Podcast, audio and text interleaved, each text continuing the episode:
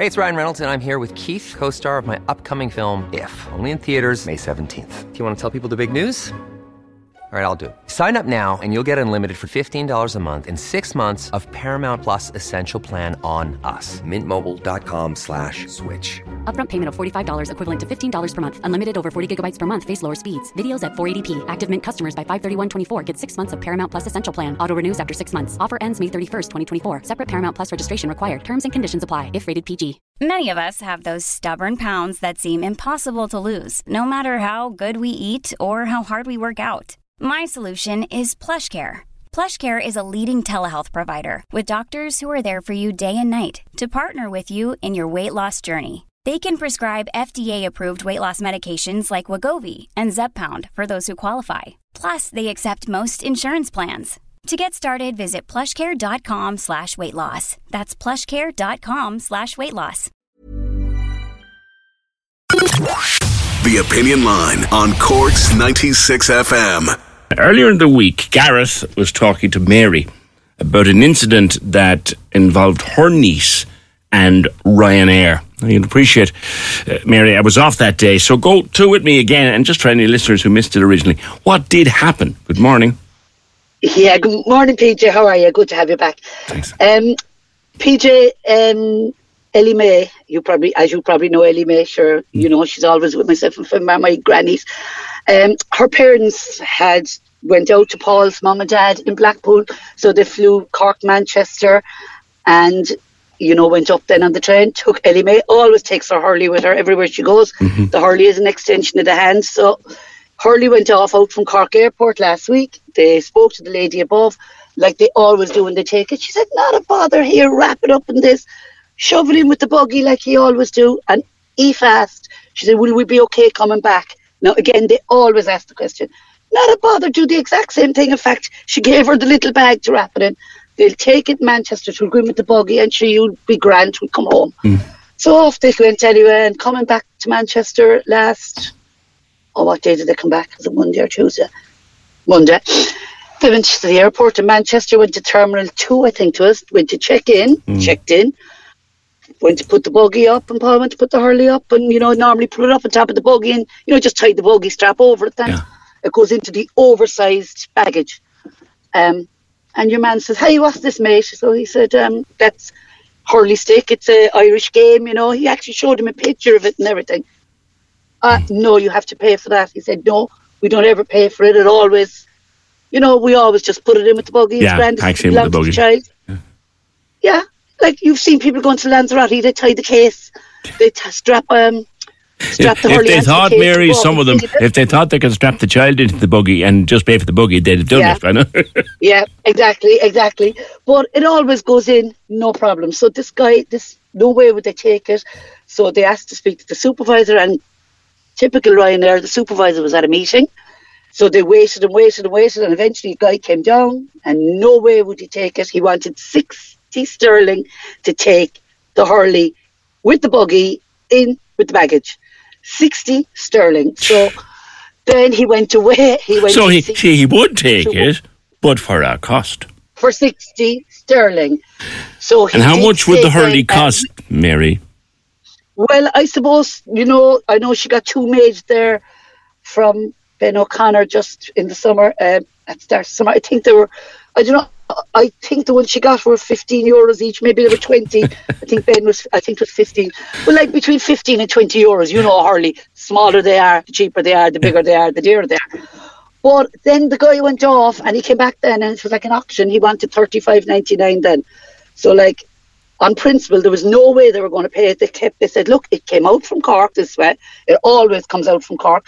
In fact, at Easter, they were over again visiting Paul's parents. And um, he said, like, she came through this airport with us. She actually checked. We checked in at this desk mm. after Easter, the week after Easter. And we brought it back home with us. No problem. She takes it with her because she likes to do her little bit of training. And, you know, she's obsessed with hurling. Like, where would she be got? But anyway, um... Like, yeah, but she took a Hurley with her to, you know, I mean, the granddads, she'd be showing it off to all the granddads' friends, and she, they love to see her coming with the Hurley. People over, the elderly neighbours over, they think it's fascinating. They'd be watching her, she'd be outside hitting the ball off the wall and into the hand and yeah. showing off, I suppose. But So anyway, it was, Paul said, no way, he said, you're not paying it. On principle, we're not paying it. So the child was quite happy with that. She said, Paul said, well, we'll get the Hurley back, don't worry. At this stage now, Aoife then texts me and she said, tell Fimbar, put it on Twitter. And you know the amount of followers Fimbar would have on Twitter. And Fergal saw it then. So look, it's thanks to yourselves and one oh three. What, what eventually happened, Mary? Oh yeah, so... um. So he put it out on the air, Gareth had it on and one oh three had it on, and I know the Echo rang, rang Aoife about it. So um, they came home, the Hurley was left in Manchester, so they asked for a receipt for it and got the guy's name. So they came home, and on Wednesday morning they got a message to say um, the Hurley was above in Cork Airport, Swissair had it collected. That was the end of it. So up they went, got the Hurley, and the Hurley is now back in safe hands.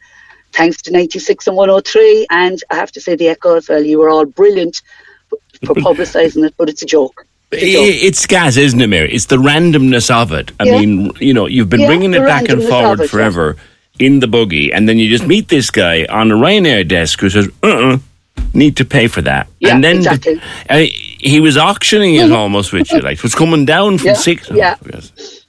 yeah, yeah, so that's it. But look, Hurley is back, but as I say, power of social media and the airways and Good. everything got it back. Other than that, the child wouldn't have got back a Hurley. Yeah, and well. it wasn't the money, it was just the principle of it. And well, But just people beware, if you're taking your Hurley, hide it. But the principle the principle is important, though, Mary. I mean, if you it are... Oh, yeah, you, yeah. You've been over and back so many times that you kind of expect it now, that the Hurley will go in with the buggy, wrapped up in the buggy, and whatever yeah. you're having yourself... But this time you just... And I think a lot of people... And look, Ryanair are the ones that always come up for discussion on this. But I think airport mm-hmm. security in general, or airline security or air, in general, it's the randomness of it all. It's the randomness. Exactly. Like it, it's exactly because, like, if you go tomorrow, you might be stopped. I'll go today, I'll be left take it. Yeah, yeah. You know? I'll tell you a story. Happened a few years ago to friends of ours. They were coming through the airport in, I think it might have been Lanzarote, but certainly one of the well-known holiday spots anyway. And they were flying Ryanair. And like that now, they'd put the big bag on the plane and paid enough as you would for another person almost. But they had the little small bag and these frames that you get, you know, the one, if it fits in here, it fits in here. They put it in. It went through as hand luggage, got to the other side of the airport. Lo and behold, there's another rack there, yeah, which exactly. it didn't yeah. fit into. Yeah, same company. It's just it didn't fit. Same company. It's just. And crazy. My friend said, "Well, it fitted in the one below." I was now. I was below. No, it didn't. I've never seen you before in my life. This conversation continued. Now they were quite happy to take the bag and put it in the hold for twenty euro. But they wouldn't put exactly. it on the plane because they said it was too big. Yeah, so it's the randomness of it all. Go yeah. On. All right. I'm glad the Hurley's back, Mary. Thanks. oh eight one eight, nine six, nine six, nine six. Have you had anything random ever taken out of your luggage? Or, or I'd love to talk to someone who, who works or, or has ever worked in an airport and has had to take strange things out of bags. You also wonder, like, who puts these things into their bags. It's Edinburgh Airport, I think, and it may have changed now because it's years since we were there. We took the kids over. They were quite small. We had a lovely weekend in Edinburgh. We went to the Christmas market and to the zoo and all those things. But on our way back, there was a little bit of a delay, so we we were waiting to get through security.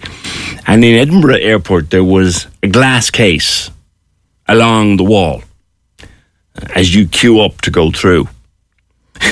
And this glass case was full of d- items that had been taken. It was kind of to encourage you to be careful what you're packing in your bags. It was from things that people had put into their hand luggage over the years. There was a couple of tennis rackets, and you'd say, okay, fine. Tennis racket, okay. There was a socket wrench. One of these big yokes, a side of your arm, a socket wrench. Someone had tried to bring that through in hand luggage. There was a cheese grater. I mean, who the hell brings a cheese grater through? So as you're walking through, you're, you're looking at all these mad things that people have put into their hand luggage and been told to take out. Oh.